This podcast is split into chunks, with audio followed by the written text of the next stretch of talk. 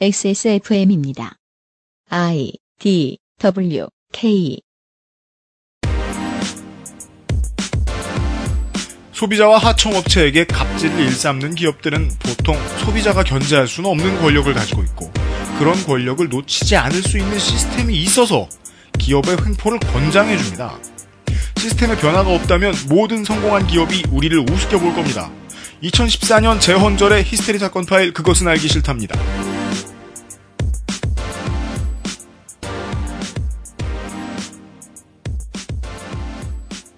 전 세계에 계신 청취자 여러분, 한국 시간으로 이틀 지났네요. 그 선거 방송이라는 게 진짜 예 사람의 많은 것을 갉아먹습니다. 이게 지난주에 방송을 늦게 보내드린 점 정말 죄송한데 저희들은 한 주 내내 준비하고 있긴 했었습니다. 그래서 뭐 이렇게 눈 감았다 떴더니 그 다음 주 방송을 진행하고 있네요. XSFM의 책임 프로듀서 연수인은 지금 덜덜 떨고 있습니다. 어, 오늘 나와주실 게스트 분이 에, 자영업을 하다가 어떻게 사채를 쓰게 됐는가를 앞에서 한참 설명을 해주셔가지고요. 그리고 그 TV 광고에 많이 나오는 그 대부 업체들 있잖아요. 콩. 이렇게 비교 분석해 주시면서 어디가 제일 악랄한가 이런 얘기 해주시는데 네. 아, 미래 프로젝트를 지금 잠깐이나마 미리 예고해 드렸습니다. 사채 얘기 한번 가긴 가야 돼요. 우리가 지금 배때기가 하나뿐이라 무서워서 못 다루는데 얘기할 만은 해요. XSFM의 어, 수석 경영자 이용입니다. 예? 무엇을 경영하더라? 저요? 저요? 어, 내가 뭘 경영하지? 홈페이지를 경영하고 있습니다. 예, 혼란에 빠져 있습니다. 뭘 경영하더라 이러면서 네. 아, 이용이 와, 나와 있습니다. 제, 제 앞가림을 경영하고 있습니다. 그렇습니다. 전 절대 못해요, 그거. 이용 앞가림? 네. 아, 예, 그리고 광고도 읽어주고 있죠. 한 해도 빠짐없이요. 예. 목요일에 히스테리 사건 파일 그것은 알기 싫다는 에브리온 TV 왕초보의 무한실내 컴스테이션 바른 선택 빠른 선택 1599의 1599 대리운전 또박또박하다. 처음 만나는 오프라인 모바일 축제 앱쇼 2014에서 도와주고 계십니다. 월커니 XSFM입니다. 바른 선택, 빠른 선택. 1599, 1599에서 알려드리는 대리운전 이용 상식. 대리운전 쓰실 때마다 현금 결제와 영수증 처리 불편하셨죠? 1599, 1599 법인 서비스를 이용하시면 별도의 지불 없이 이용하고 월 단위 후불. 세금 계산서 발행과 경비 처리 참 쉬워지겠죠? 바른 선택, 빠른 선택. 1599, 1599에서 전해드렸습니다. 바른 선택, 바른 선택. 안녕하세요. 책임지는 즐거움으로 일하는 컴스테이션의 이경식입니다. 용산에서 조립 PC 업체를 한다는 사장이 고객 한 분의 컴퓨터를 수리해드리기 위해 대전까지 다녀왔다는 얘기는 아직 못 들어봤습니다. 다른 사장들도 그런 말은 저한테서 처음 들었을 겁니다. 100층짜리 회사 전체의 컴퓨터건, 고향에 계신 어르신 한 분의 컴퓨터건, 사용자의 미소를 얻을 때까지 일하겠다는 약속이 컴스테이션의 영수증입니다. 용산 선인상가 21동 1층 130호 컴스테이션에 놀러 오십시오. 컴스테이션은 조용한 형제들과 함께합니다. 뭐요? 불 끄기 귀찮아서 그냥 자본 적이 없어요? 한 번도? 소개팅은 없던 걸로 합시다. 앱쇼 2014 12월에 만나요. 네. 하지만 거짓말입니다. 에, 모바일 축제를 우리가 처음 만나는 건 아니에요. 모바일 축제. 뭐라고 던져야 돼 운을.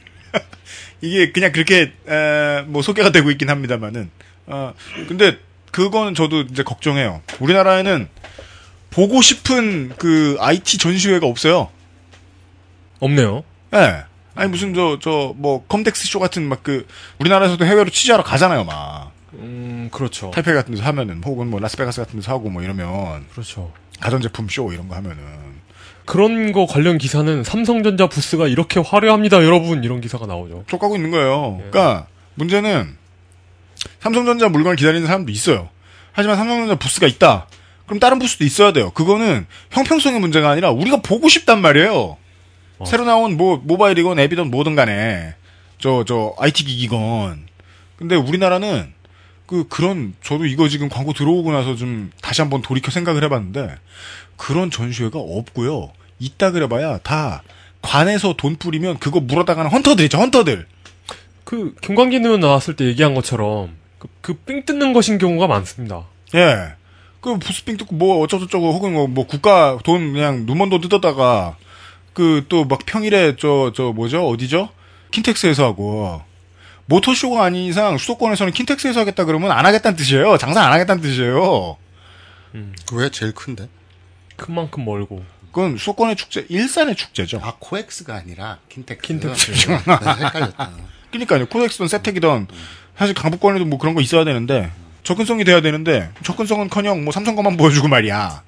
중소기업들이 우르르 참여할 수 있는 전시회가 될 거라는데 아, 12월에 만나자니까 네 나중에 천천히 생각하지요. 오늘은 쉬지 않고 기동 취재가 이어지고 있습니다.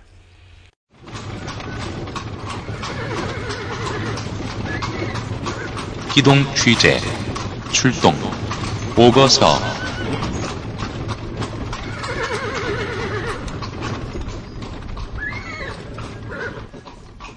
견제받지 않는 어떤 힘에 대한 오늘은 아, 마무리 시간이 될 것 같습니다. 어, 오늘과 그 다음에 추가 취재를 통해서 이번 주말에 다시 이어서 방송을 해드리도록 하겠습니다. 제목에서 보셨다시피 오늘은 자동차 얘기입니다. 아, 자동차 하면 우리는 많은 사람들이 떠오르고 많은 후보들이 떠오르고 하지만 어, 역시 XSFM에서 가장 떠오르는 사람은 혹시 이러다가 총리 후보 자리가 나한테까지 오면 인생이 끝날까봐 노심초사하시고 계신 분이 많이 있어요. 그 중에는 우리 XSFM에는 어, XSFM의 권창극 어, 마사오 기동 취재반장이 계십니다. 권창극 어서 오십시오. 안녕하십니까. 네. 만약에 공직 어, 공직에 나서시게 된다면 아니 족가래요. 3, 3초 만에 낙마할 걸. 내가 야당 사람이면 저 집 하드부터 턴다. 여기 있는 이들 중 마사오의 시드를 받아보지 않은 자 그에게 돌을 던져라. 그 저 일부 돌을 던지고 옛날에 지난 총선이었죠. 그 김용민 어, 씨가 예, 예. 민주당 네. 후보로 갔다가 그렇죠. 김용민 씨가 예전에 했던 어떤 방송에 그 앞뒤 맥- 맥락 없이 네. 욕설한 거 네. 그거 하나 물어다가 작사를 냈잖아요. 그렇죠. 그거 뒤지느라고 네. 얼마나 힘들었겠어요. 그렇죠. 예. 나는 뒤질 것도 없이 첫 페이지를 열면 보고야 보고 보험을 않고 수집한 가장 희귀한 대표작 이런 것부터 쭉 써 있어요. 네. 아, 마사오 기동 취재 반장께서 기동 취재를 하시다 말고 어 오늘 뭘 취재하지 하다가 아 차 운전하다가 꼭 그리하여 된 것은 아니고 자동차에 관련된 많은 문제거리들이 있었고 아마 이제 이번 주말에 2부에서 본격적으로 어, 이 사건에 대해서 쭉 풀겠지만 그동안 보았던 정말 대한민국은 자동차를 많이 생산하는 커- 커다란 세계 기업을 가지고 있는 그 회사의 본사가 처음 태어난 곳이라고 보기에는 너무 기상천외한 자동차 불량 사고가 많거든요. 그 중에 하나를 오늘 이야기할 겁니다. 오늘과 이번 주말에 이야기를 하도록 하겠습니다. 그 이야기를 하기 위해서 오늘은 또한 저희들이 이 다른 시사 프로와 달리 가장 열심히 배려하고 있는 사회 초년생들을 위해 여러분들이 돈을 벌어서 어, 대한민국에서 이 외제차를 안 사고 아직까지 저 직수입되는 외제차 사기는 그 딜러들한테 외제차 사기에는 아직은 좀 우리나라에 힘들죠. 가격차 예. 너무 많이 나고 그렇죠. 사실 우리가 독일에 사는데 뭐 독일 3사의 차를 사는 건 어렵지 않을 수도 있습니다.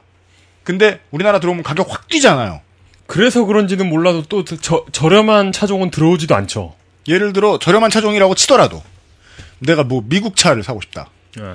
근데 뭐 미국인의 흔한 발, 임팔러 혹은 뭐 그냥 기분 내고 싶을 때 혹은 저 길 넓은 동네 사람들이 타는 뭐 머스탱, 카마로 뭐 이런 흔해 빠진 미국인들의 차 음. 그런 거 어, 소나타 값하고 비슷하거나 더 싸지요 미국으로 가면. 그렇죠. 그런데 우리나라에 오면 가격이 두 배가 됩니다.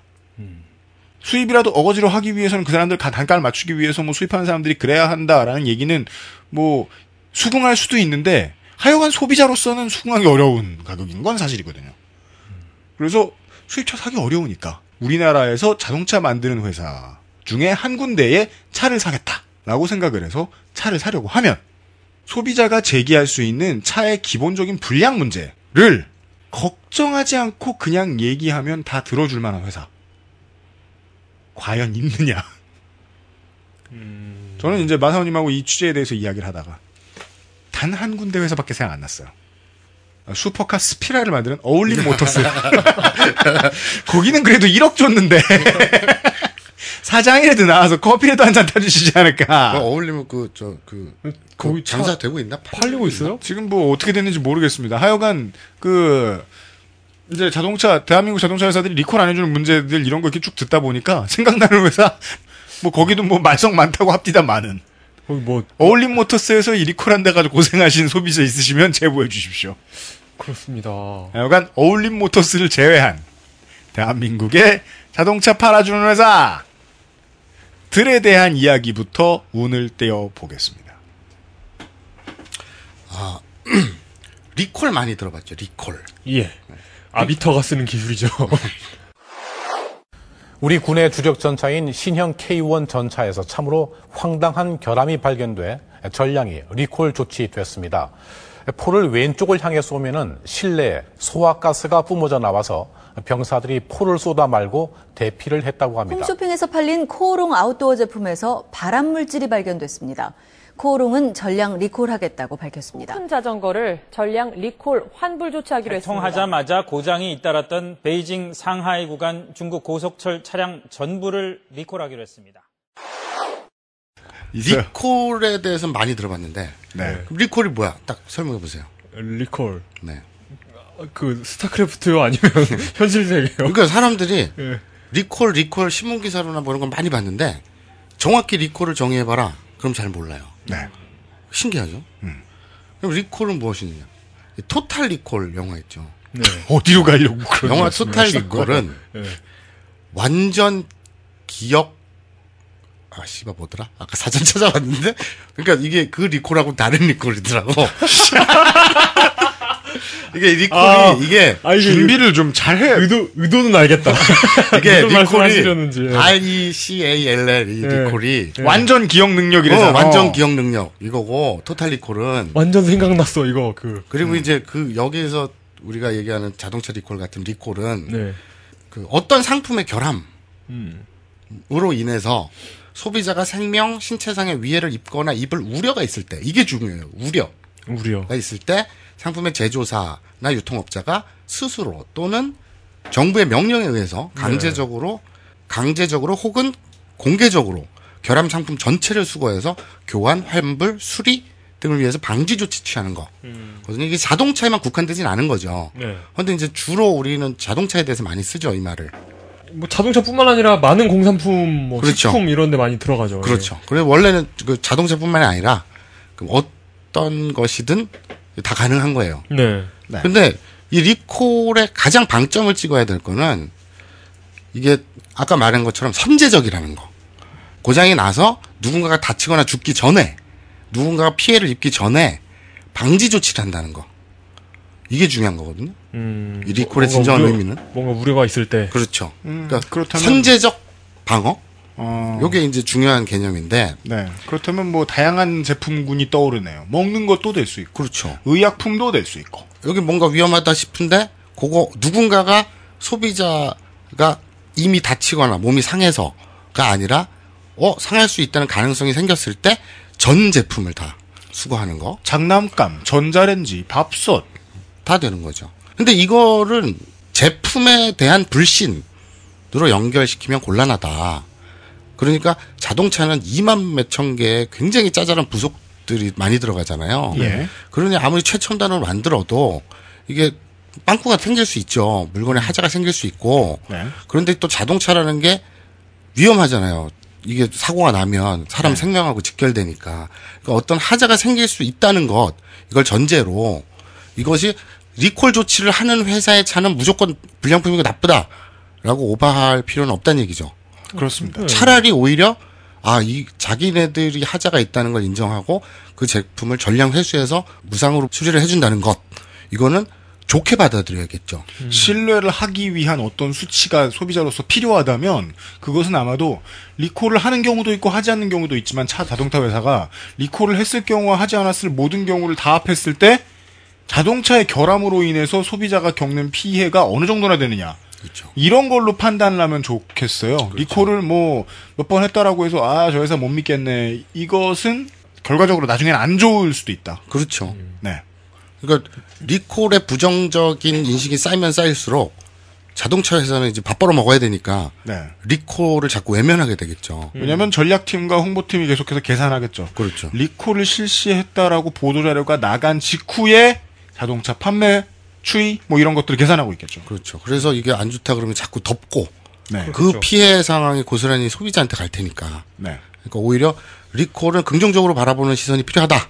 네. 라고 주장을 하고 싶고요. 물론 뭐 뒤에도 뒤에 얘기 나올 거를 미리 땡겨서 말씀을 드리자면은 어, 지금 대한민국 자동차 기업 자동차 만드는 회사들의 완제품 자동차 만드는 회사들의 문제는 어, 욕 먹을까봐 리콜 안 한다기보다는 그냥 마냥 안 아, 아, 아, 귀여운 척하면서 안 하는 것 같은 그런 느낌이 듭니다. 근데 어쨌든 제가 이거 취재하면서 아 리콜이라는 걸 조치를 취했다고 해서 네. 어저 차 메이커는 불량차를 만드는 후진 회사구나 라고 생각하면 안 되겠구나 그렇습니다. 라는 걸 하나 교훈을 얻었는데 그걸 미리 말씀을 드리고 청취자 여러분 뭐 저하고 마찬가지로 끼어드시고 싶은 생각이 드실지도 모르겠어서 제가 끼어들어 봅니다. 원래 다 후졌지 뭐 이런. 아, 해, 뭐 이게, 예. 자 우리가 리콜 하면은 제일 많이 접했을 법한 가장 유명한 사례 리콜 타이레놀 아 대한민국 차 차 차 양반아. 도요다 미국에서 있었던 도요다 그렇죠. 사태 그 엑셀 엑셀레이터 페달이 네. 예. 그렇죠. 그거 어, 리콜 대량 리콜 사태 한 방으로 뚝 떨어졌죠. 미국 네. 시장 점유율이. 네. 근데 차도 안 좋아졌어요 그 기간도. 아예 타봤어요? 뭐 진짜 치고 예. 어떻게 알아? 그 저 지금 되게 좋은 얘기였는데 네. 왜요? 원, 원가 절감과 네. 이 차량 지대 네. 하락 네. 이런 것들이 이 시기와 많이 겹치거든요. 아 그렇군요. 네. 아 이용이 맞는 말을 자- 잘못했습니다. 저는 저는 생산 관리와 경영학을 배우는 사람입니다. 이 얘기를 2년 동안 들으니까 정말 배웠을 것 같고 예. 정말 수업 시간에 공부를 했을 것 같고 이런 착각이 막 듭니다. 헐루시네이션에 시달려요. 네. 2014년 1월부터 5월까지 동안에 미국, 중국, 일본, 한국 등 총 4개국에서의 글로벌 완성차 업체들이 실시한 리콜 건수가 어 수치 조사해 왔다. 총 나 이런 거 할 때마다 뭔가 뭐 뿌듯하다 막. 그죠? 이러고 추가 질문할까봐 겁나. 어. 그래서 나는 이거 조사 안 해온 거 물어볼까 봐. 여- 영어 그 약자 있잖아. 네. 그것도 다 알아온다. 네. 아무튼 총 219건. 리콜 대수가 전년 동기 비 85.5%. 뭐 이런 수치는 좀 중요한 게 아니고 점차 확대되고 있다. 2013년 4개국 시장에서 리콜한 차량 대수가 3,653만 대.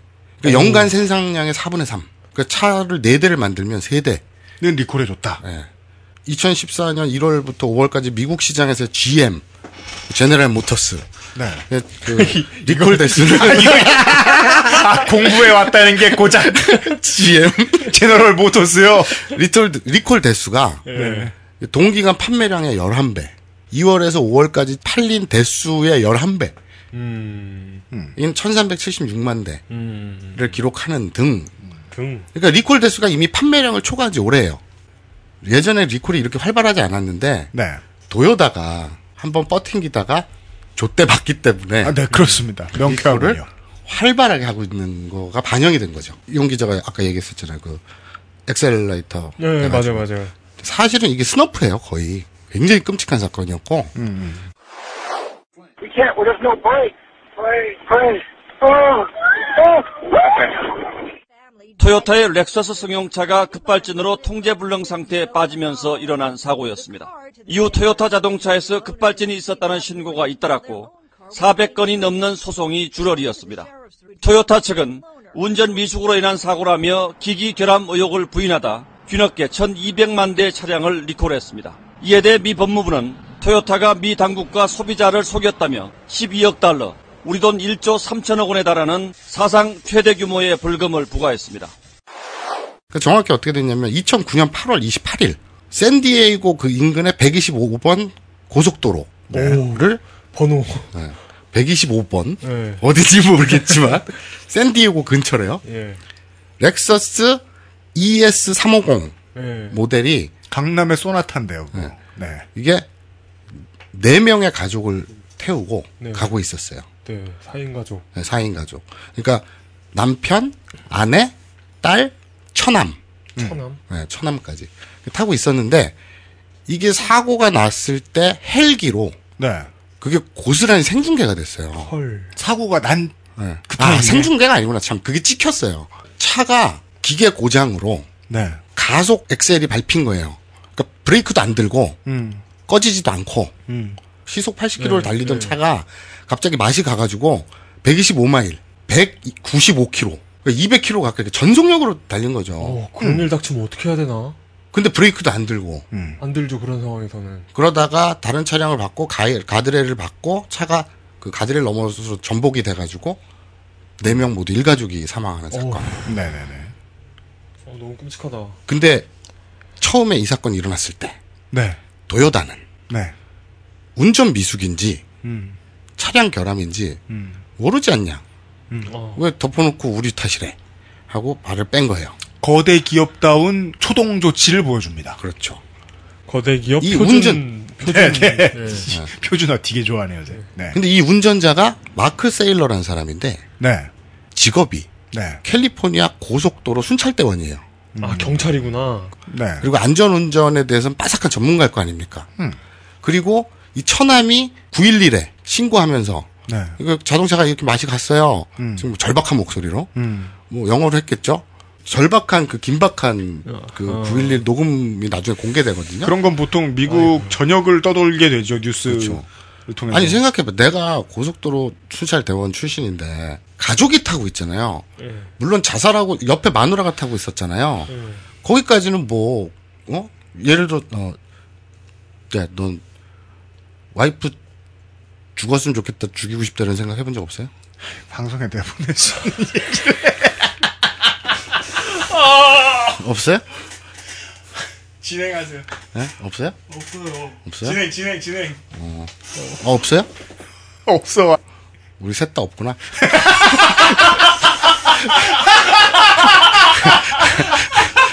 자, 옆에 와이프만 타고 있었다면 예. 세상 이상한 사람들 많잖아.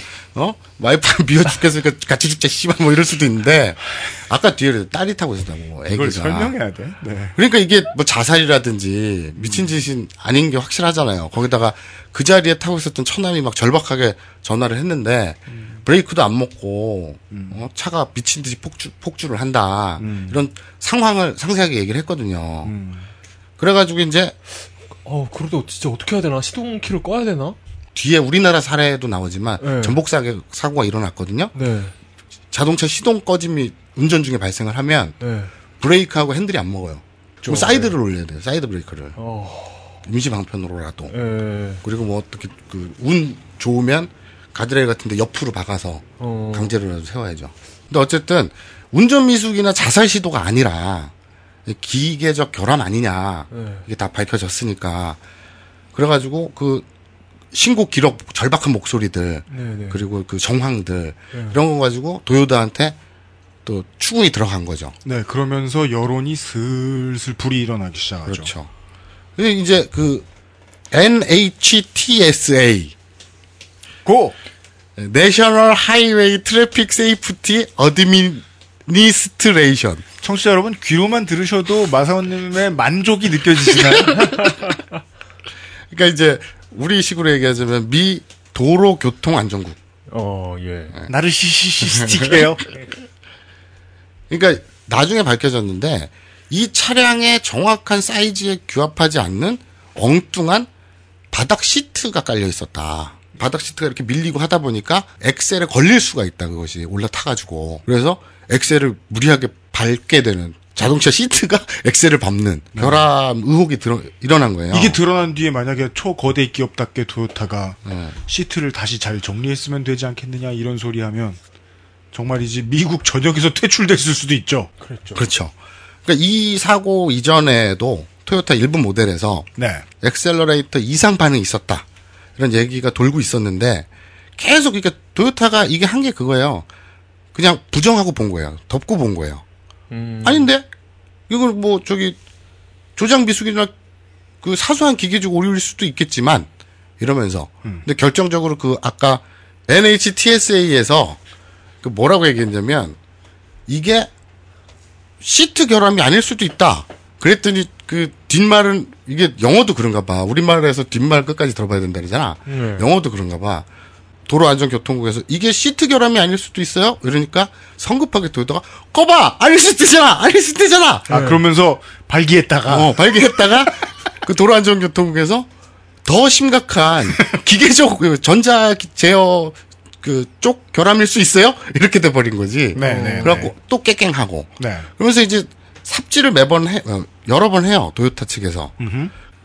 도요타 측에서는 계속 빼고 부정하고 간접 광고나 이런 걸로 이미지 싸움으로만 나간 거예요 이거를. 음, 어 이게 뭔가 마케팅 전략으로. 고향에 온 듯한 느낌이 드네요. 그런 전략에 대해서는. 그러게요. 네. 역시 세계에 있는 하나라는. 그렇죠. 음. 엑셀 페달 자체가 아니라 제어계 전반 문제일 수도 있다는 그 발표 때문에 발칵 뒤집히면서 음. 네. 그리고 아까 얘기했듯이 미국민들에게 거의 스너프 필름처럼 음. 그 절박한 목소리나 녹음 같은 게 다 퍼지면서 네. 리콜을 안 해줄 수가 없게 됐잖아요. 네. 그러니까 그게 이제 역대 사상 최고의 리콜 사태를 불러일으키면서 그렇습니다. 일본 처음에는 이제 부사장 나섰다가 나중에는 차업주의 손자 도요타 아키오. 네, 도요타 아키오 그 양반이 직접 나서서 네. 대가리를 받고 대가리를 박진 않았어요. 사죄를 도계자 이제 도계자. 그러니까 이제 이게 미 정치권에서까지 나섰으니까 미 하원 감, 감독 정부 개혁 위원회 네. 그리고 청문회 미 하원 에너지 상업위원회 한두 군데가 아니에요. 이런 데서 청문회를 열고 에, 아주 갈갈이 찢어 놓죠. 그렇습니다. 그래서 얘들은 백기 선언을 하고 그렇지 않아도 GM 망할 것 같아가지고 힘들어 죽겠는데 잘 됐다 이놈들. 그렇죠, 뭐 그렇죠. 것도 있었겠죠. 그것도 없지 않아 있죠, 예. 사실은.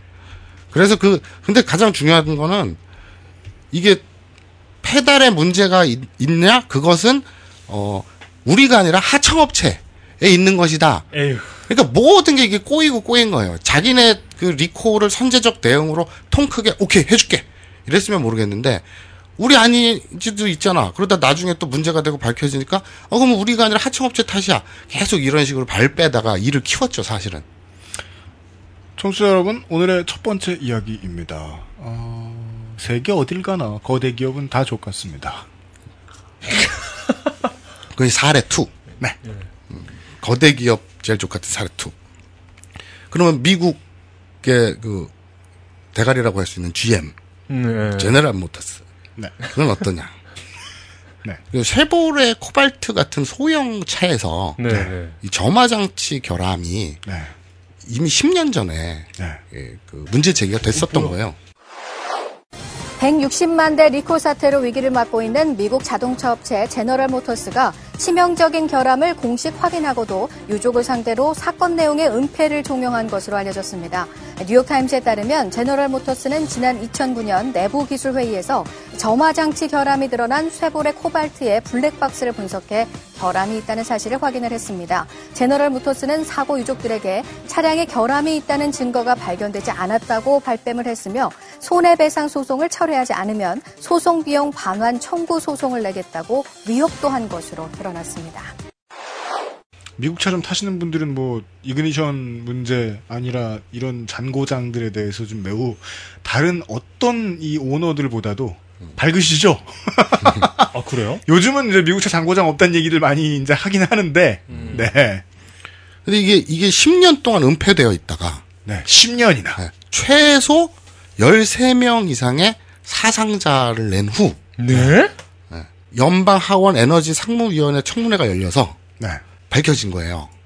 그런데 이 CEO를 불러가지고 청문회를 하는데 알아봤더니 그 점화 장치 결함 있잖아요. 예. 그 부품 교체에 드는 비용이 57센트랍니다. 이게 아주 자극적인 숫자. 0.57달러. 그리고 나사를 풀고 그 스위치로 새로 바꿔다는데 채 한 시간이 안 걸린대요. 근데 이걸 10년 동안 은폐했다가 걸려가지고 낸 돈이 이 그 리콜한 게 260만 대 포함 총 600만 대를 리콜을 하게 됐어요. 네. 근데 이게 이 원인이 뭐냐? 그랬더니 지들 청문회 하면서 그 규명을 한 게 첫째는 GM의 관료 문화. 보니까 이런 말 그, 검색하다 보니까 이런 게 걸렸어요. 텍사스의 억만장자 로스페로라는 사람이 있는데 네. GM에 대해 평가하기를 뱀이 나오면 뱀을 죽여야 한다. 근데 GM에서는 뱀 전문가를 고용하고 위원회를 구성하고 수년 동안 뱀 잡는 방법을 토론한다. 라고 비꼬았을 정도다. 뭐 이런 얘기가 있어요. 음. 그리고 이게 사실 제가 생각할 땐 더 중요한데 아까 원가 절감 얘기 나왔잖아요. 네.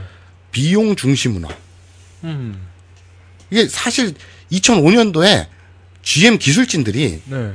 전자제어 점화장치 결함에 대해서 발견을 하고 대안까지도 해결책까지도 내놨어요. 기술진들이 사실은. 음. 근데 시간이 너무 오래 걸리고 비용이 많이 든다는 이유로 그냥 덮어버린 거예요. 네.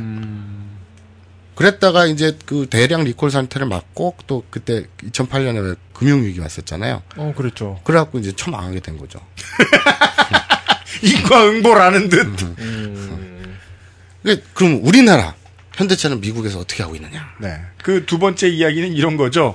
소비자가 뭔가 족 같은 기분이 들면 그 이유는 보통 거대 기업의 원가 절감이다. 그렇죠. 참 신기하죠. 아, 그, 아까 제가 네. 빼먹었네. 도요타도 분명히 원가 절감. 네. 어, 원가, 원가 절감의 화- 왕이죠. 네, 뭐 비슷비슷한 네. 얘기들인데 네. 자 이제 그 대한민국 기업이 아닌 이건 뭐 쉴드가 아니죠. 예, 미국 헌데이 얘기를 해보죠. 현대 말고 현다이. 현다이. 예. 그러니까 9회에 걸쳐 222만 8,185대 그리고 기아차는 세 차례에 걸쳐 106만 9천 그러니까 아무튼 현대차 그룹 현대와 기아 합쳐서 네. 총 329만 7천여 대 그러니까 도요다와 크라이슬러에 이어서 세 번째로 많은 차량을 리콜한 것으로 집계됐거든요. 네. 최신 지금 집계가. 네. 그러니까 어. 좀 디테일하게 살펴보자면 현대차와 기아차는 지난해 4월 미국에서 브레이크 등 스위치와 아니 브레이크 등 말이 이상하다. 브레이크 등 스위치 그리고 에어백 결함 뭐 이런 걸로 190만 대 리콜 처분을 받았어요. 네. 강제적 리콜이죠. 네. 그리고 어 현대의 그 소나타 음, 그리고 네. 미국명은 아제라죠. 그랜저. 네. 차량이 염분에 의한 부식 가능성이 제시돼가지고 뭐에 대한 부식? 염분, 염분, 바닷바람 이런 거, 바닷물. 어. 26만 2천 대 리콜. 그리고 지난 10월에는 제네시스가 브레이크액 부족을 이유로 2만 7,500대가 리콜. 어. 이렇게 된 거예요. 그러면 미국에서의 현대차, 예. 그러니까 지금 방금 얘기했던 현다이 예. 또는 기아, 예. 현대차 그룹이죠. 시- 시장에서 세 번째로 리콜을 많이 하네. 예. 그러면 미국에서 만드는 현대차는 그렇다 치고 우리나라에 굴러다니는 현대차는 현다이 말고 네. 현대. 현대 이건 어떨까? 여러분도 아주 손쉽게 보실 수 있는데요. 예전에 우리가 소보원이라고 불렀던 소비자, 소비자 보호. 보호. 그렇죠. 소보 소비자 보호원이라고 불렀던 한데 이름이 바뀌었대요. 한국 소비자원 홈페이지나 혹은 교통안전공단에서 하는 따따따.카 그러니까 car 카 .go.kr 네. 들어가면은 자동차 결함 신고 센터라고 있어요. 여기서 리콜 현황과 진행 그리고 리콜 대상이 굉장히 자세하게 나와요. 우리나라 현재 리콜의 모든 것이 다 있어요. 자동차의 제작 결함이 있는지 혹은 내 차가 혹시 리콜 대상인지 네. 원래는 개인한테 더 통보 우편이나 이런 걸로 통보해주게 돼 있대요. 예, 당연히 그래야죠. 네. 그런데 모르고 넘어가잖아요. 그러니까 어, 무상수리나 이런 거 받기 위해서는 내 차도 리콜 대상인가 해서 이제 조회해 보면 되죠. 자기 차 남바 딱 해서 조회할 수가 있거든요. 거기서 보면 현재 리콜 진행 중인 대상 차량 명단도 쫙 나와요. 예. 그 그거 한 번도 안 이용해 보신 분들은 좀 신기하시지 않은가요? 음. 저도 처음에 신기했거든요. 아 한국도 리콜해? 그렇죠. 하긴 해. 근데 신기한 거는 리콜 대상 그 게시판 가서 확인하잖아요. 네. 다 외제차야. 포드, 제규어, 뭐 볼보 한번 봐봐요. 국내 판매량 230대에 빛나는 뭐 어. 예. 그런 차들이 리콜 대상으로 꽂혀가지고 있고, 우리나라 그 많은 모델들, 그 많은 그 브랜드들 있잖아요. 예. 정말 가뭄에 콩나듯이 한 대씩 박혀 있는 거야. 의문이 풀리죠. 그러니까 이게 이게 웃긴 거죠. 무슨 아까 제네시스 뭐 3만 대 뭐 이렇게 저 3만 대 가깝게 리콜 미국에서 이런 얘기 하셔 해주셨는데 그거는요 문제가 보고가 되면요 거의 팔린 만큼 리콜 해준다는 얘기예요. 근데 이 마선이 표현하신 가뭄에 콩나듯이라는 얘기는 뭐냐면요 원래 리콜 안 해주려고 했는데 어떻게든 어떻게든 해가지고 겨우겨우 소비자가 이겨서 그거 하나만 리콜해준다는 건 말이 안 되잖아요. 생산 라인 자체를 부정해버리겠다는 뜻이잖아요. 희한하죠? 똑같은 차인데 외국에서는 이렇게 뭐 GM 같은 경우 아까 제가 얘기했잖아요. 뭐네 대 만들면 세 대를 리콜하고 뭐 이런 식이잖아요. 근데 우리나라에서 팔리는 우리나라 국산 차들은 신의 기술인가 리콜이 정말 코딱지 막이 되잖아요. 스위스에는 시계, 한국은 자동차. 거기 그런 수준이죠. 독일은 우습게 쌈 싸 먹을 수 있는. 왜, 왜 한국에서 현기차의 시장 점유율이 이렇게 높은지를 설명해주는. 그렇죠. 리콜도 하지 않을 만큼 완벽한 품질. 우리나라의 구체적 사례, 어떤 특정 사례를 지금부터 얘기를 할 텐데. 네. 그 전에 제가 모두에서 얘기했던 것처럼 제가 강조합니다만 리콜은 긍정적으로 바라볼 필요가 있다. 리콜을 안 한다는 건 패치 없는 운영체제. 그렇죠, 그렇죠. 어, 그렇게 볼 수도 있겠죠. 운영 체제 때문에 고속도로에서 비명 행사하는 세상은 아니잖아요. 아직까지는. 그거는 더 심한 거예요. 네. 자, 그리고 또 하나, 여러분들 계속 들으면서 머릿속에 이거 하나만 계속 떠올려 주시길 바랍니다. 원가 절감. 원가 절감! 그렇죠. 저는 이 두 가지 코드가 굉장히 중요하다고 보는데, 네. 2014년 5월 29일 오후 6시경이었어요. 어느 나라 얘기입니까? 우리나라에서. 이제 우리나라로 겨들어왔습니다. 그러면은 저희가. 지 지난달? 그렇죠. 네. 지지난달 5월. 얼마 안 됐습니다. 제가 결혼하기 직전. 세상, 너, 너의 시간표대로 계산하지 마. 네. 이제 저희들이 잠시 후에, 어, 어, 아로니아진과 어, 스테픈 울프 genuine leather 광고를 듣고 돌아와서 국내로 와서 우리가 진짜 하고 싶었던 얘기에 운을 살짝 띄겠습니다. XSFM입니다. 안녕하세요. 믿어도 되는 조립 PC 업체 컴스테이션의 이경식입니다. 조립 PC 시장은 특이하게도 구매자가 검색을 통해 부품의 가격을 모두 알아볼 수 있습니다. 따라서 여러분은 검색을 통해 저희가 취하는 이익이 얼마인지 아실 수 있겠죠. 컴스테이션은 끝까지 상담하고 제대로 돌아갈 때까지 서비스해드립니다. 만족과 신뢰의 비용, 그 이상은 받지 않는 컴스테이션 011-892-5568 전화 주십시오. 제가 직접 받습니다. 컴스테이션은 조용한 형제들과 함께합니다. 워메 요거 좀 봐라. 지구들 마음대로 막 뛰어댕겨 불고 눌러지도 않고 뭐 이거 만져보고 사야지 환불도 안 된다는데 아, 만져보려면 사야 될란가 아따 누굴 부자로 하나 돈이 뭐 흑살이 껍데기요 앱쇼 2014 12월에 만나요.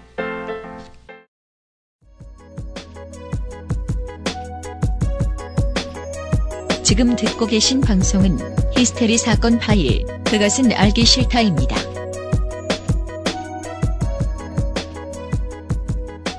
해외 사례에서 말씀을 드렸습니다. 거대 기업의 생리는 죄다 비슷하고 원가 절감을 해야겠다는 본능도 죄다 비슷한데 이 산업의 문제는 불량은 곧 소비자의 목숨 이라는 것이라는 것이지요. 그렇다면 우리나라는 어떤지 우리나라의 사례까지만 좀 이야기하는 것이 운 띄는 과정입니다. 자동차 결함센터, 신고센터. 가 있는데 거기에서 외제차만 줄줄줄 리콜 대상 게시판을 확인을 해보십시오. 그러면 와 외제차는 정말 꾸지구나라는 느낌. 맨날 리콜이야 존나 꽂았네. 그런 느낌을 지울 수가 없습니다. 자, 그럼 우리 사례 아까 그, 그 대구에서 있었던 네. 2014년 5월 29일 오후 6시경 르노 삼성 SM5 5가 아, 대구의 네. 일반 도로를 주행하고 있었습니다. 네. 부릉부릉. 그렇지. 네. 띠띠빵빵 하면서. 네. 그러다가 유턴 지역에 들어섭니다. 네. 이 SM5가. 네. 그러다가 서행을 하죠, 당연히. 네. 이제 유턴 지역으로 접어들었으니까. 네. 그래서 덜커덩 하는 느낌이 납니다. 덜커덩. 어, 뭐지? 어, 운전을 하시는 분들은 공감하실 텐데, 저도 왠지는 모르겠어요. 왠지 모르겠지만 운전석에 앉아 있잖아요. 그러면 신기하게 뒤에 뒤 트렁크 쪽에 누가 손만 올려놔도 느껴요. 맞아요. 어, 예, 맞아요. 네. 예, 신기하죠. 그 쳐다보지 않- 내가 백미러를 보지 않는데도 예. 차량의 아주 미세한 이상은 바로 운전석에서 감지가 되잖아요. 맞아요. 예. 근데 이거는 감지 정도가 아니라 대놓고 덜커덩 한 거예요. 음. 차는 슬슬 가고 있었죠. 그래서 운전자가 이렇게 생각했대요. 아, 바퀴 밑에 뭔가 이물질이 있었나 보다. 어, 무슨 아. 벽돌 같은 거나. 아, 대충 어떤 느낌이었는지 알겠네요. 그렇죠, 예, 그렇죠. 예. 뭐가 노면에 돌출되어 있었나 보다. 네, 지면의 굴곡으로 인해서 타이어가 왔다 갔다 하면서 움- 이렇게 움직이는 느낌하고 음. 그 외에 다른 부분이 부딪히거나 무슨 이상한 걸로 인해서 덜커덩 하는 느낌은 또 조금 다르죠. 저 좀 다른데. 느껴집니다. 그래서, 어, 뭐지? 라고 하는데 핸들을 통해서 진동이 심하게 오는 거예요. 음. 어, 불안하다. 네. 어, 불안해. 아, 존나 무섭다, 진짜. 그리고 나서 유턴 차량이 이제 멈춰 섰죠. 앞에 네. 차들이 있으니까 네. 브레이크를 밟고 섰어요. 그러다가 신호가 떨어져서 유턴하려고 브레이크를 떼고 엑셀을 밟았는데 차가 뒤로 가요. 왜? 브레이크를 떼고 엑셀을 밟았는데 차가 뒤로 갔다. 그러니까 후진으로 놓고 있지 않았으니까 변속기를 네. 앞으로 드라이브로 놓고 있었는데 네. 차가 뒤로 밀려요. 싫어. 마침 다행히 뒤에는 차가 없- 수준입니까? 무서워 죽겠죠? 마침 다행히도 뒤에 차량이 없었어요. 그럼 뭐 어떻게든 사이드 브레이크라도 올려서 그렇죠. 뭐 그러니까 일단 사이드 브레이크를 잡고 네. 내려갖고 일단 이 운전자는 타이어부터 살펴본 거예요. 음. 그- 그리고 나서 이상이 없다는 걸 알고 본네트를 열었죠. 네. 어, 이제 비상등 켜고 그렇습니다. 그리고 나서 차를 무서워서 운전할 수가 없으니까 차가 맛이 갔으니까. 음. 근데 보통 그러니까 본네트 열어본 적 있죠. 그럼요. 예. 그러니까 그게 내저 무슨 보통 사람이 보네트 열어볼 때는 잘 아는 건 없으니까 저는 워셔액 갈때 뭐. 아, 아니, 그러니까 네. 내, 내 말의 뜻은 뭐였냐면, 네. 본네트 갈 때 되게 황망하지 않아요? 아, 보네트 궁금해서 열긴 했는데, 열어봤더니, 나와는 아 무 상관없는. 어, 해, 해외여행 가가지고 외국인한테 뭐 물어봤는데 대답하는 어, 느낌. 뭐 그런 거. 대- 외국인이 자기 나라 말로 네. 대답하는 느낌. 이런 거 있잖아요. 그러니까, 어. 그, 여기 너한테는 해당 안 되는지 모르겠지만, 컴퓨터가 고장이 났어. 네. 그래갖고 본체를 열었다? 네. 그거랑 똑같아. 나는 이게 뭐 어쩌라고, 뭐 이런 아, 느낌. 컴퓨터에 문제가 있는데 본체를 열어본다고 해서 알 수 있는 건 별로 없어요, 어차피. 그러니까. 근데 차 같은 경우에는 우리 같이 모르는 사람들이 열었다. 그랬으면은 이게 뭐 거기서 살라맨더가 튀어나오지 않는 이상, 에나콘다가 튀어나오지 않는 이상 어, 알수 없죠, 뭔 일이 아, 있는지. 전 예전에 본네트를 열어보고 그 아버지 차의 문제를 해결한 적이 있어요. 어, 진짜? 어, 쥐가 거기다가 둥지를 튀어나왔어요. 야. 그런 시골 얘기 말고. 예. 근데 쥐도 들- 둥지를 터? 들쥐가 이렇게 그 치문지 같은 걸 이렇게 그 갈근 다음에 꼬아가지고 와. 상당히 더맨 새 집처럼? 새 집처럼 이렇게 지어요. 와. 예. 진지한테 들어주지 마세요. 어쨌든 네. 근데 내가 이 얘기를 왜 했냐면 네. 보통 이제 본넷을 열어본 분들은 네. 딱 열어보고 음 이렇게 생겼군 이렇잖아요. 그래서 예. 잘 생겼다 이러잖아요. 이렇게 하고 있으면 뭔가 아는 어, 것처럼 보이겠지 이러면서. 예. 이거라도 안 하면 아내가 화를 내겠지. 어, 예. 그래서 뭔가 딱 열어보고 음 이러잖아요. 그리고 네. 이제 그 레카차 그 긴급출동 부르고 기다리잖아요. 근데 이 운전자는 네. 레카 그저 본넷을 탁 열었는데 네. 대번의 눈으로 알 수 있는 거예요. 전문가도 아니고 본네트를 자주 열어보는 분도 아니셨는데 열어보자마자 엔진이 수평으로 놓였다는 건 상식이잖아요. 어, 그렇죠. 예. 근데 2, 30도 가량 네. 확연히 눈으로 보일 정도로 엔진이 기울어 있는 거예요. 오. 네. 엔진 한쪽이 무너져 내린 거예요. 네. 우리가 아무리 기계를 몰라도 상식으로 예측할 수 있는 문제가 확 틀려버리니까 네. 엔진이 삐딱하면 누가 봐도 이건 이상한 거잖아. 그래서 어 이렇게 된 거죠. 이게 지금 의사가 아니래도 고개가 똑바로 안 그렇죠, 들어지면 그렇죠. 그 이상한 건 알잖아요. 그 무서운 얘기인데 사용자가 신체 상해를 입지 않으셨으니까 지금 우리가 웃으면서 얘기할 수 있는 아주 시급한 문제죠. 아, 근데 너무 무섭다 이거. 이 이입해서 생각하면 너무 무서워. 자 이제 표현이 나올 수 있습니다. 자, 엔진이 꺼져 있었어요. 제가 되게 위험한 상황이었다는 걸 나중에 설명드리려고 했는데 왜냐면 더 황당한 얘기가 나오거든요. 뭐, 뭔가요? 엔진이 내려앉아 있었는데 이게 정확히 얘기해서 일반인들이 흔히 얘기하기로는 그, 그 정비소에서 흔히 얘기하기로는 엔진 みみ라 그래요. みみ. 그러니까 みみ? 이게 일본어인데 예. 귀 있잖아요, 귀. 예. 귀를 みみ라고 하거든요. 어, 예. みみ? 그러니까 엔진 みみ라고 하는데 네. 이게 엔진 귀처럼 생겼다고 그래가지고 みみ라고 흔히 부르고 네. 정확한 말은 엔진 mounting 지지대예요. 엔진 지지대. 음. 근데 이게 동그랗게 생겼는데 그 동서남북으로 이제 고무 바킹 이렇게 있고 그러니까 생긴 게 정확히 얘기하면 귀 인간의 귀라기보다면 보다는 아 뭐랄까 아, 텔레토비 귀처럼 생겼어요. 아, 크고. 네, 동그래요. 예. 이 뭐- 귀가 동그랗진 않잖아. 그렇죠. 뭐 아마 뭐 이제 물건 같은 거를 어디 한 군데에 고정해 두어야 할 때 쓰는 브라켓의 일종 뭐인 것 같기도 한데. 그러니까 엔진을 그 하부에 지지대하는 지지대예요. 그래서 동그랗게 생겼는데 네. 그러니까 이 운전자가 너무 놀랬을 거 아니에요. 네. 엔진이 밑으로 내려앉았어 한쪽이. 네. 그리고 차가 뒤로 가. 네. 이게 지금 아- 아까 좀 전에 말씀하셨던 것처럼 고속도로였다면 음. 그리고 오. 경사진 도로였다면 이거는 인사사고가 100% 나죠. 뒤로 가기 시작했으면 충돌하는데 아무리 차가 없어도 몇 초 안 걸리죠, 대한민국은. 그렇죠. 그래서 어, 이 대구 달서구에 있는 지정성 정비센터로 가요. 네. 그래가지고 뚜껑을 열고 본넷을 열고 그 정비사가 30년 정비 경력 동안 이런 건 처음 본다. 이 원인 규명하려면 본사 직영으로 가야 한다. 어허. 그래서 대구 사업소. 르노 삼성 대구 사업소로 갑니다. 로 이동을 합니다. 그러니까 마치 이런 거예요. 시골에 그 시골까지 아니고 동네 의원으로 갔는데 아 이건 큰 병이니까 큰 병원으로 종합병원으로 가라고. 가세요. 그렇죠. 네. 딱그 경우지 지금. 그래서 이제 갑니다. 그래가지고 이제 정비사하고 고객 응대 팀장이 나와요. 그래갖고 원인 탐색을 했는데 엔진이 하부 쪽으로 밑으로 내려왔다 그랬잖아요. 네. 그래서 차 자체를 mounting을 해요. 그러니까 위로 뒤- 들어 올려요. 음. 밑을 보려고. 네. 근데 걱정을 하는 거예요, 지들도. 올리는 와중에 엔진이 내려앉을까봐, 완전 바닥으로, 바닥으로. 엔진이 바닥으로 퉁 하고 내려올까봐. 할까봐. 어, 그래서 조심조심 밑에 뭘 받치고 같이 올려요. mounting 한다 그러는데, 올려요. 예. 그런데 다행히 엔진은 내려앉지 않지만, 운전석. 아니죠. 내려앉은 채로 그냥 있었지만. 아, 그렇죠. 삐뚤어진 채로. 네. 엔진은 다행히 밑으로 완전히 팡 떨어지진 않았는데, 운전석 쪽 바퀴가 내려앉아요? 이거 왜 그러냐면 이제 엔진하고 바퀴 쪽을 연동해주는 어. 거기가 어긋나 있었던 거예요. 어. 그러니까 이거는 바로 이 지점에서 제가 그 얘기 하려고 했거든요. 얼마나 위험한 거. 이걸 운행하고 있었다면. 네. 고속도로나 경사진 데서 운행하고 있었다면. 네. 이건 100%죠. 정확히는 이건 완성품 차라기보다는 분해되어 가는 차를 그렇죠. 몰고 있던 셈이다. 그렇죠. 네. 그래서 원인을 파악을 해요. 결국엔. 뭡니까? 뭐 이런저런 과정을 통해서 파악을 하는데 엔진 지지대를 연결하고 있던 볼트, 스크류라고 하는데 그렇습니다. 스크류라는 게 뭡니까? 나사 나사. 그러니까 네. 돌리는 거.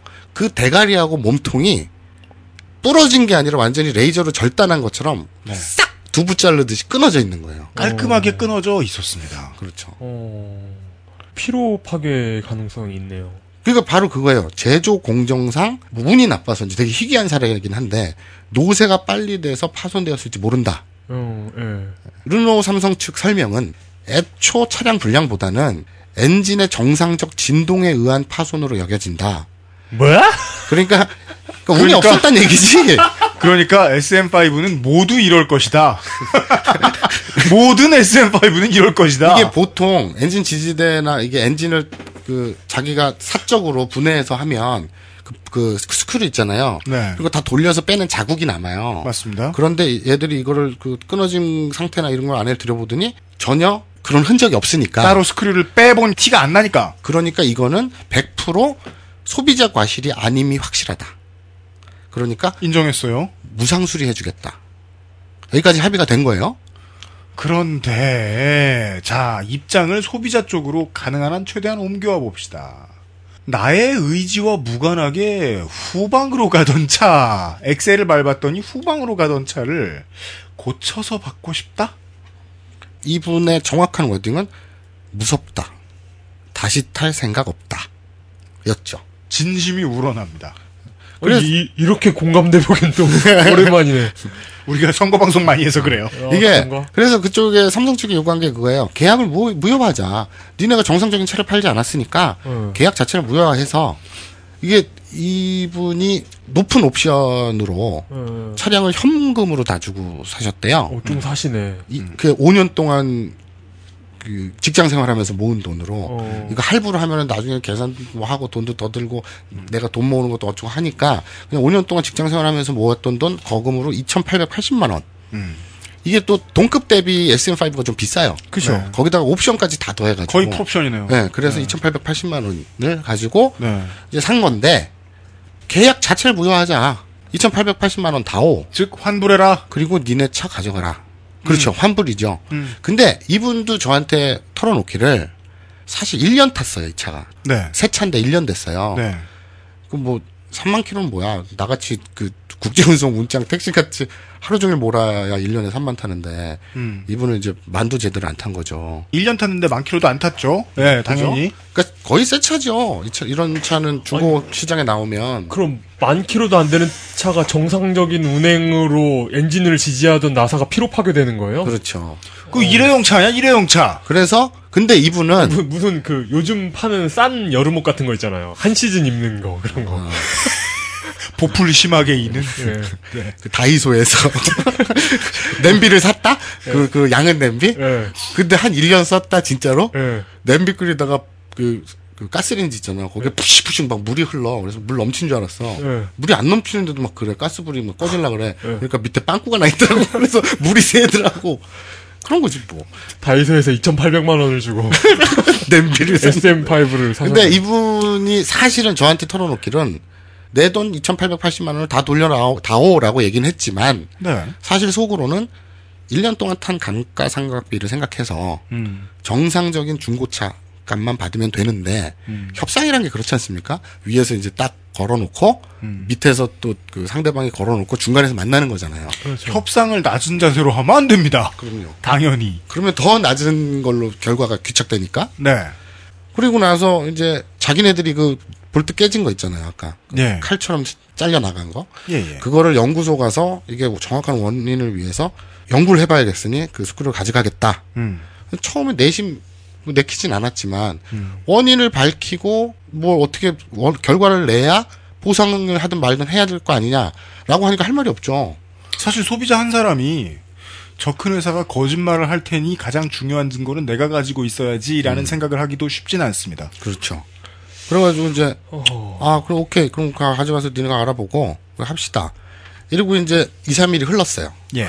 당연히 이건 이 운전자분 입장에서는 되게 큰 사고고 자기가 아차했으면 정말 등골이 서늘할 정도 아닙니까? 그래서 그쪽에서 서둘러서 빨리 대응할 줄 알았는데 네. 2, 3일이 지났는데도 연락이 없더래요.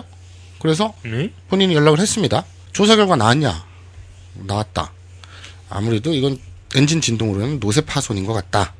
이런 경우에는 무상 수리밖에는 보상 방법이 없다. 헐. 라고 한 거예요. 어떻게든 저 주저앉은 엔진을 다시 일으켜 세워 당신이 타라. 그렇죠. 아직 이 아이는 끝나지 않았어 이러면서 가장 결정적인 게 우리 소비자들 입장에서 네. 아까 우리 그랬 얘기했잖아요. 본넷을 열고 나서 흠 이런 거 있잖아요. 네. 몰라요 잘. 전문 분야잖아요. 그러니까 그쪽 엔지니어가 그쪽 전문가가 아, 고객님이 잘 몰라서 그러시는데 제가 지금 이, 이 바닥 경력이 엔지니어 경력이 20년이 넘고요. 지금 이게 그렇게 심각한 결함 아니에요. 다들 엔진 주저앉습니다. 엔진 시- 아니 그것까지는 아닌데 엔진 샤프트 부분이 깨진 거 수리해서 위치만 제대로 고정시키면 정상적으로 아무 문제 없이 운행할 수 있다. 지금 국가 공인된 중고차 검정사가 있대요. 그럼 회사가 네, 있대요. 네. 예. 거기서 가격을 책정을 해도 아무 사고 없이 멀쩡하게 그냥 1년간 타던 차량과 기껏해야 한 2, 30만 원 차이 날 뿐 중고값 제대로 받을 수 있다. 고객님이 모르셔서 괜히 어디서 듣고 엔진 한번 들었다 낸 차들은 완전 똥값됐다고 아우 긁고 계시는데 이건 그렇게까지 그런 심각한 결함 아니에요. 이렇게 된 거예요. 아 그런 얘기를 들으신 거다. 그렇죠. SM5 차주분이. 그렇죠. 근데 참 이게 뭐 좀 논외인 것 같기도 합니다만은 이 중고차를 처음부터 고려를 안 하시는 많은 분들의 생각에 그런 게 있는 거 아니에요. 이런 문제가 있는 차들이 러시안 룰렛 마냥 돌아다닐까봐. 그렇죠. 근데 그거를 차를 만든 생산한 회사에서 그런 말을 한다는 거는 불쾌하네요. 그렇죠. 그러면 중고차 값 대동소이하다고 하니 나는 지금 그 차 무상 수리해 준다는 건 도저히 찝찝해서 못 하겠어. 음. 그러면 그 차를 당신네가 제값 받고 팔으시오. 하여간 니들이 해결해라. 그리고 그 돈 놔주면 되겠네. 이렇게 된 거예요. 그래서 중고차 값 정확히 알아본 후에 수리를 진행하기로 일단 통화를 종료합니다. 음흠. 그쪽에서는 계속 아니 그러니까 수리 일단 진행하죠. 수리 일단 진행하죠. 계속 이런 거예요. 회사 측에서 음. 빨리 고쳐 받아가라. 어, 그러니까 뭔가 찝찝하잖아요. 근데 그럼 수리하세요라고 말하는 순간 그건 그냥 종료가 돼 버리는 거예요. 다시 다시 본인이 타야 되는 거예요. 무상 수리를 했으 네가 하라 그랬잖아. 그래서 무상 수리를 했어. 그러니까 가져가가 되는 거죠. 그래서 계속 이렇게 밀리다가 계속 안 돼, 안 돼, 하지 마. 가지고 있어. 하다가 그러면 중고차 값을 당신들이 알아보고 당신들이 얘기하는 대로 그 값을 받을 수 있다면 그때 수리를 하든지 뭐 그렇게 하- 진행합시다. 그리고 재차 통화합시다. 이렇게 합의가 됐어요. 그리고 나서 결정적으로 전 정말 이, 이 부분이 이상한데 중고차 값을 제시했어요. 그쪽이. 네. 그리고 거기까지는 합의가 됐어요. 실제로. 네, 네. 그 가격을 줄 수 있다. 왜냐면 아까 얘기했잖아요. 중고 가격은 저 대충 연식하고 모델 알면 대부분 비슷- 비슷하게 대동소이하게 그렇죠, 예. 공개가 된다고 그러니까 그렇게 인터넷에. 르노 삼성 자동차가 그 사고를 경험하신 SM5 차주분에게 그 가격은 줄 수 있다라고 제시를 한 거예요. 그렇죠. 거기까지는 좋잖아요. 근데요? 근데 차량 취등록세가 한 100에서 150 정도 나와요. 평균 한 120만 원 정도 나옵니다. 맞습니다. 거기다 이건 중형이잖아요. 소형도 아니고. 네. 그러니까 취등록세 그 뭐 그 면제나 이런 혜택도 없고. 취등록세는 못 주겠다. 뭐야? 잠깐만요. 저기요. 잠깐만요.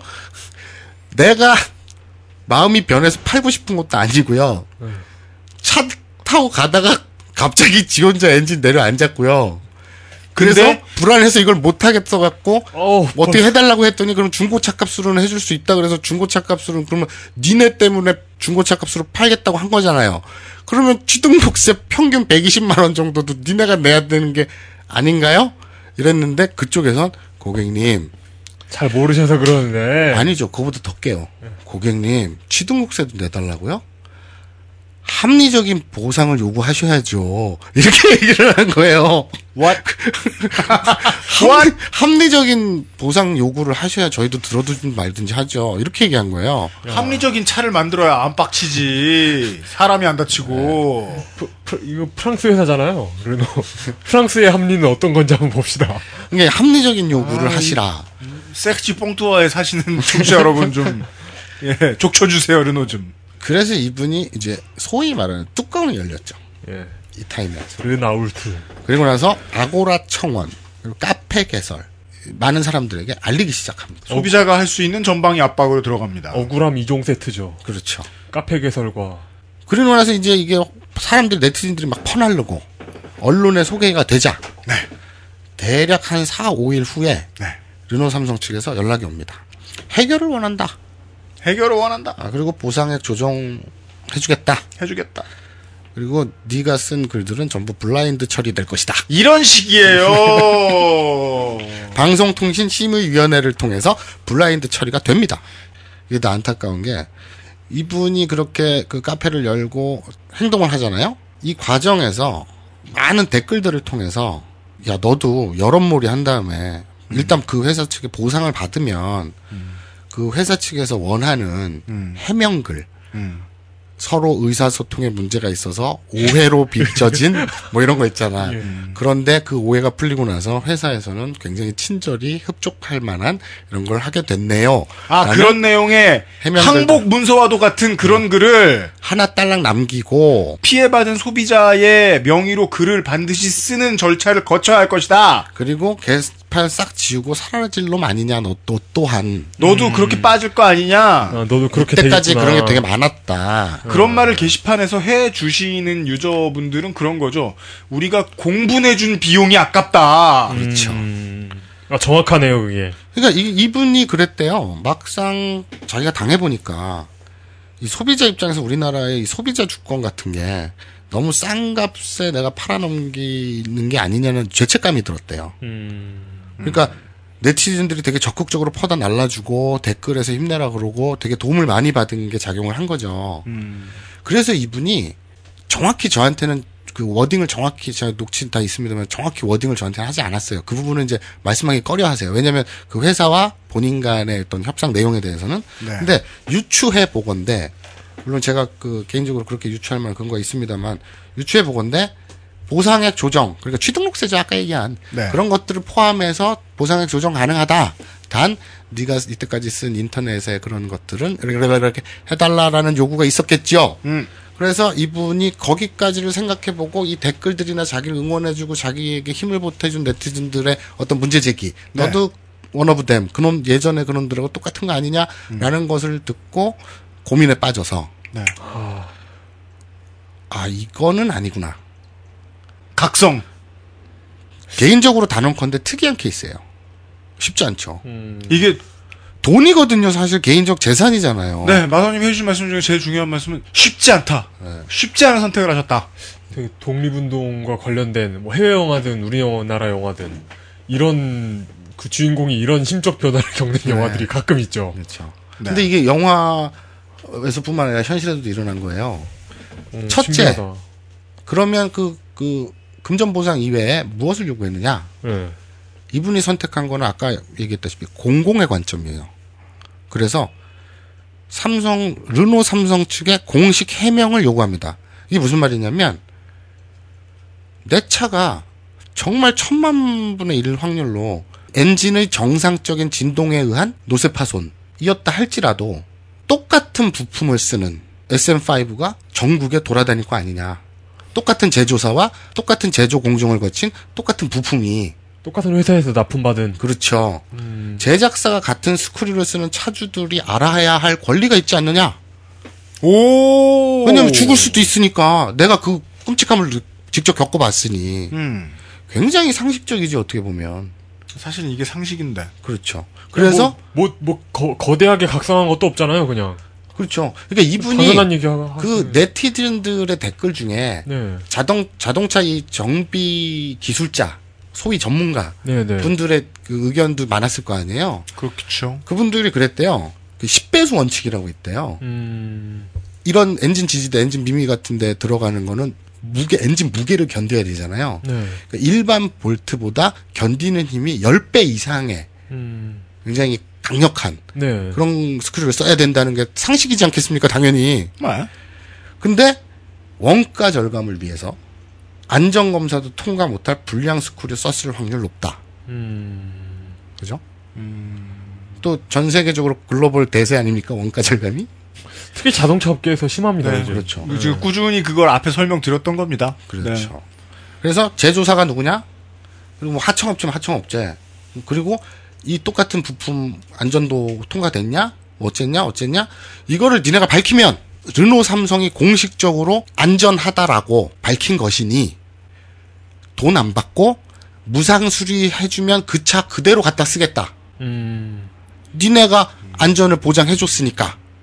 앞에도 이해할 만한 제안이었어요. 사- 사주분의 입장은 소비자 한 사람의 권익을 반드시 찾고야 말겠다. 매우 합리적입니다. 근데 새로운 제안은 이 차를 쓴 소비자 전체가 연대할 만한 권익, 연대해서 가져갈 만한 권익을 다 찾아주라. 그러면이 회사를 내가 믿겠다. 그렇죠. 예. 아까 처음에 그 살벌하고 섬뜩했던 사고 경험조차도 너희가 그렇게 보증만 한다면 그 차 내가 다시 타겠다. 그러니 발표해라. 그랬더니 이제 회사 측에서는 그래요.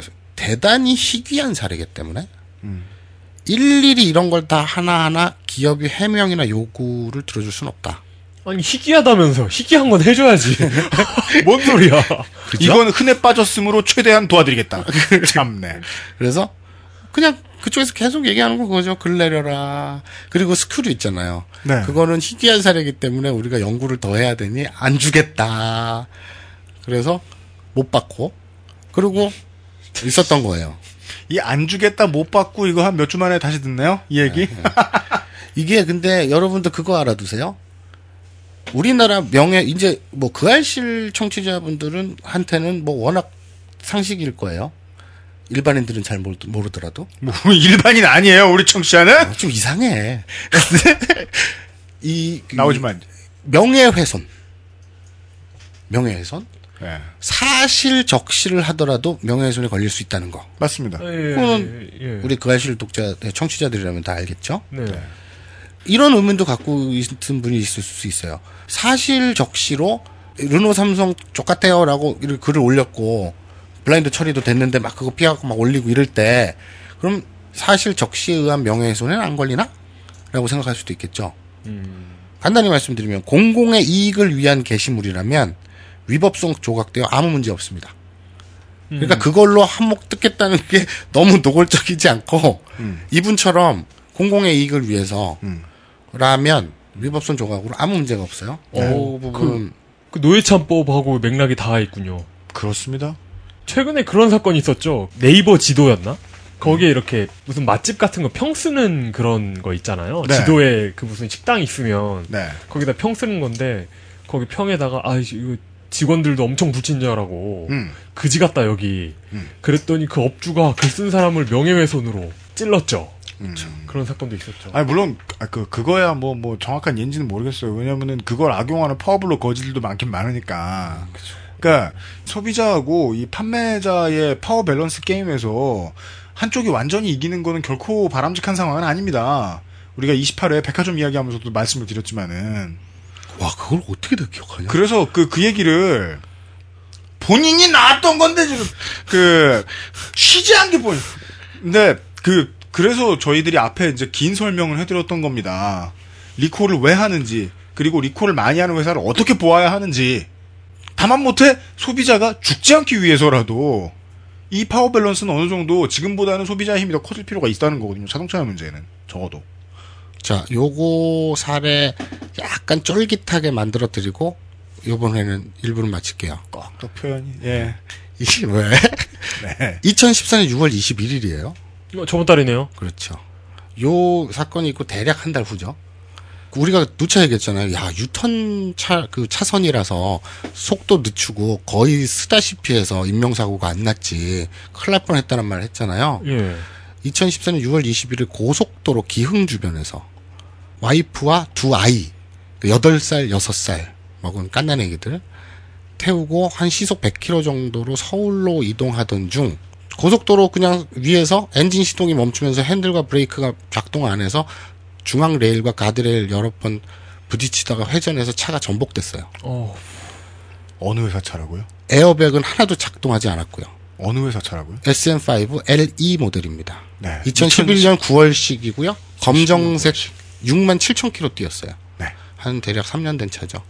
정말 다행히도 아이들은 카시트에 안전벨트 돼 있어서 어, 그거 꼭 해야 됩니다. 유리 파편에 이렇게 창상이라 그러죠. 긁힌 이런 것뿐 큰 외상은 없었고 다들 뭐 사망이나 이런 건 없었지만 애기들이 이제 트라우마 입었을 거 아니에요. 그렇습니다. 잠꼬대를 무섭다고 잠꼬대를 하고 네.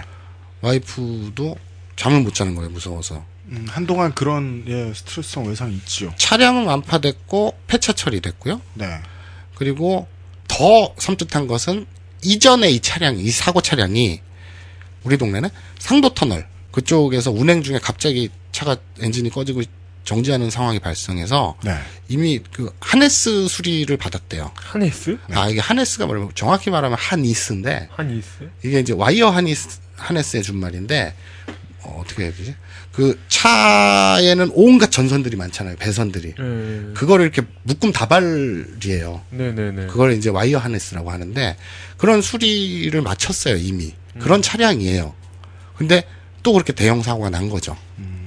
이제 보험사랑 다른 기관들의 문의를 해봤는데 블랙박스 그리고 ECU 이런 걸 확인을 하더라도 네. 기업을 상대로 소송을 벌이는 거는 좀 가능성이 희박하다. 네, 이런 블랙- 말만 들었대요.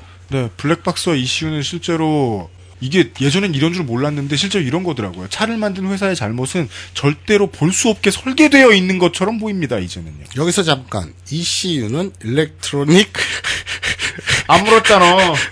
control unit의 준말이에요? 네. 왜 이런 건 안 물어봐? 예의상 해줘. 오, 우와. electronic control unit. 님, 난 에쿠인 줄 알았는데. 에쿠! 네. 님절. 그러니까 난 택견 용어인 줄 알았지. 네. 이그 에쿠. 일부 마치면서 이제 마무리 발언으로 하자면 아까 처음 얘기했다시피 이게 진짜인지 아닌지는 몰라요. 수사권이 없으니까. 하지만 원가 절감에 대한 정황이나 의심들을 우리가 충분히 가질 수 있고 그리고 실제로 르노 삼성 같은 경우에는 예전에는 닛산 이었기 때문에 그 리- 닛산에서 부품을 공급받아서 우리나라 국산차보다 quality 면에서 우수하다는 평가를 많이 받았대요. 그쪽 바닥에서는. 네. 근데 지금 거래처를 바꿨다 그러더라고요. 원가 절감 차원에서. 그러니까 해외에 어떤 뭘 어디다 쓰는지 모르죠. 네. 그런데 그걸 그래서 이제 아까 처음 사례 그분이 제조사와 제작 공정 부품 내용 밝혀라라고 한 게 그런 이유거든요. 그리고 처음 시작할 때 그 리콜 사례처럼 도요다와 GM 이런 것들이 덮기에 급급하다가 나중에 사람이 죽고 나서 큰 대가를 치르고 나서 지들이 대가는 안 치렀지만 어쨌든 그리고 나서 지들이 엄청난 후폭풍으로 더 많은 대가를 치러야 했잖아요. 그런데 우리나라에서 아직 리콜이라는 것이 활성화되어 있고 사람들이 이것은 불량품 만드는 회사라는 부정적 인식 때문인지는 모르겠으나 그리고 이것저것 악의가 맞아서인지 모르겠으나 우리나라에서의 리콜은 아직까지 해외보다 굉장히 활성화되고 있지 못하다. 아, 그래서 첫 사례와 두 번째 사례에서 네. 우리가 배울 점은 무엇인지 그것은 2부에서 네. 말씀드리도록 하겠습니다. 네. 그리고 기동 취재 반장님. 아 그리고 네. 참그 르노 삼성의 입장을 당연히 들어봐야 되잖아요. 네. 그래서 수차례 시도를 했어요. 어젯밤까지 그 그 본사 네. 예, 그 홍보 담당 팀장 뭐 이모 씨- 팀장과 김모 매니저 분들에게 수차례 연락을 하고 제 연락처를 남기고 그분들 애걸- 흔한 성씨라 다행이시네. 어, 애걸복걸을 했으나 접촉에는 좀 애로가 있고 그런 한계가 있으니까 그거는 좀 너그럽게 좀 봐주십사 말씀드리고 싶네요. 네. 아휴 정말 답답합니다. 마사오님이 지금 뭘 말씀하신 거냐면요. 에, 그 자동차를 만드는 회사 쪽에서는 저희에게 아무 답도 해주지 않았다는 얘기입니다. 하지만 기동 취재이기 때문에 다른 직접 가서 취재해 오신 내용이 있는데요. 이걸 정리해서 이번 주말에 다시 한번 이야기해 드리도록 하겠습니다. 네.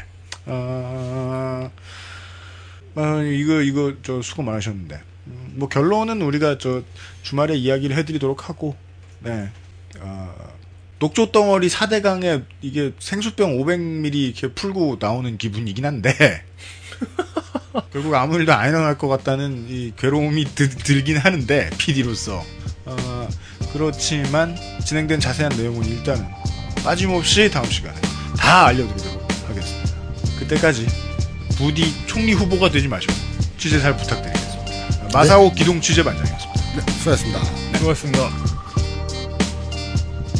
지금 듣고 계신 방송은 히스테리 사건 파일, 그것은 알기 싫다입니다. XSFM입니다.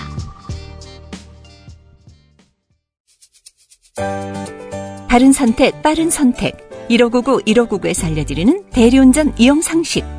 대리운전 회사가 광고하는 최저가는 지켜지지 않을 때가 더 많습니다. 저가 대리운전 회사는 운전기사님의 이익을 줄여가며 최저가를 제공하기 때문이죠. 대리운전 기사는 최저가를 기피할 수밖에 없는 현상. 노동자의 마음으로 공감하시면 더 빠르게 대리운전을 이용하실 수 있습니다. 바른 선택, 빠른 선택. 1599, 1599에서 전해드렸습니다. 바른 선택, 바른 선택. 아야, 아야. 키캣 뭐 그건 됐다 해라. 그거 뭐냐? L. 너희들 L 뭔지 아냐? 뭐 어떻게 될란가는 나도 모르지. 앱쇼 2014 12월에 만나요. 간단한 의사소통 시간입니다. 트윗을 조금만 소개해 드리겠습니다. 간단한 질문과 답. 가이오트님 외에 몇 분이 삼양사와 삼양라면이 다르다는 지적을 해주셨습니다. 감사합니다. 삼양사와 삼양라면이 다른 게 아니라 삼양사와 삼양이 다른 거죠. 그렇습니다. 예, 예. 아, 에리니스님께서 아, 괴산 군민 가마솥 직직을 보내주셨습니다. 저희 방송의 마스코트가 될 판입니다. 아, 저거 진짜 그 어, 그러니까 관광 유발 효과가 있긴 있는 거예요. 시발 괴산군 진짜 고마워하십시오. 만약에 관광객 늘었다. 그러면 다른 누구의 덕도 아닙니다. 네. 아 그리고요. 아, 아까 그 처음 얘기한 그 가이오트님. 네. 나 그분하고 나 알아. 나, 나 그분 알아. 특친이야. 맨날 기회 있을 때마다 나한테 품번 달라 그래. 그런 분이야. 파렴치한 분이셨군요. 청취자의 자격이 없으시네요. 량리라는 분이 약관은 언제나 쉽게 이해되지 않는다. 라면서 애플의 약관을 올려주셨습니다. 네. 감사드립니다.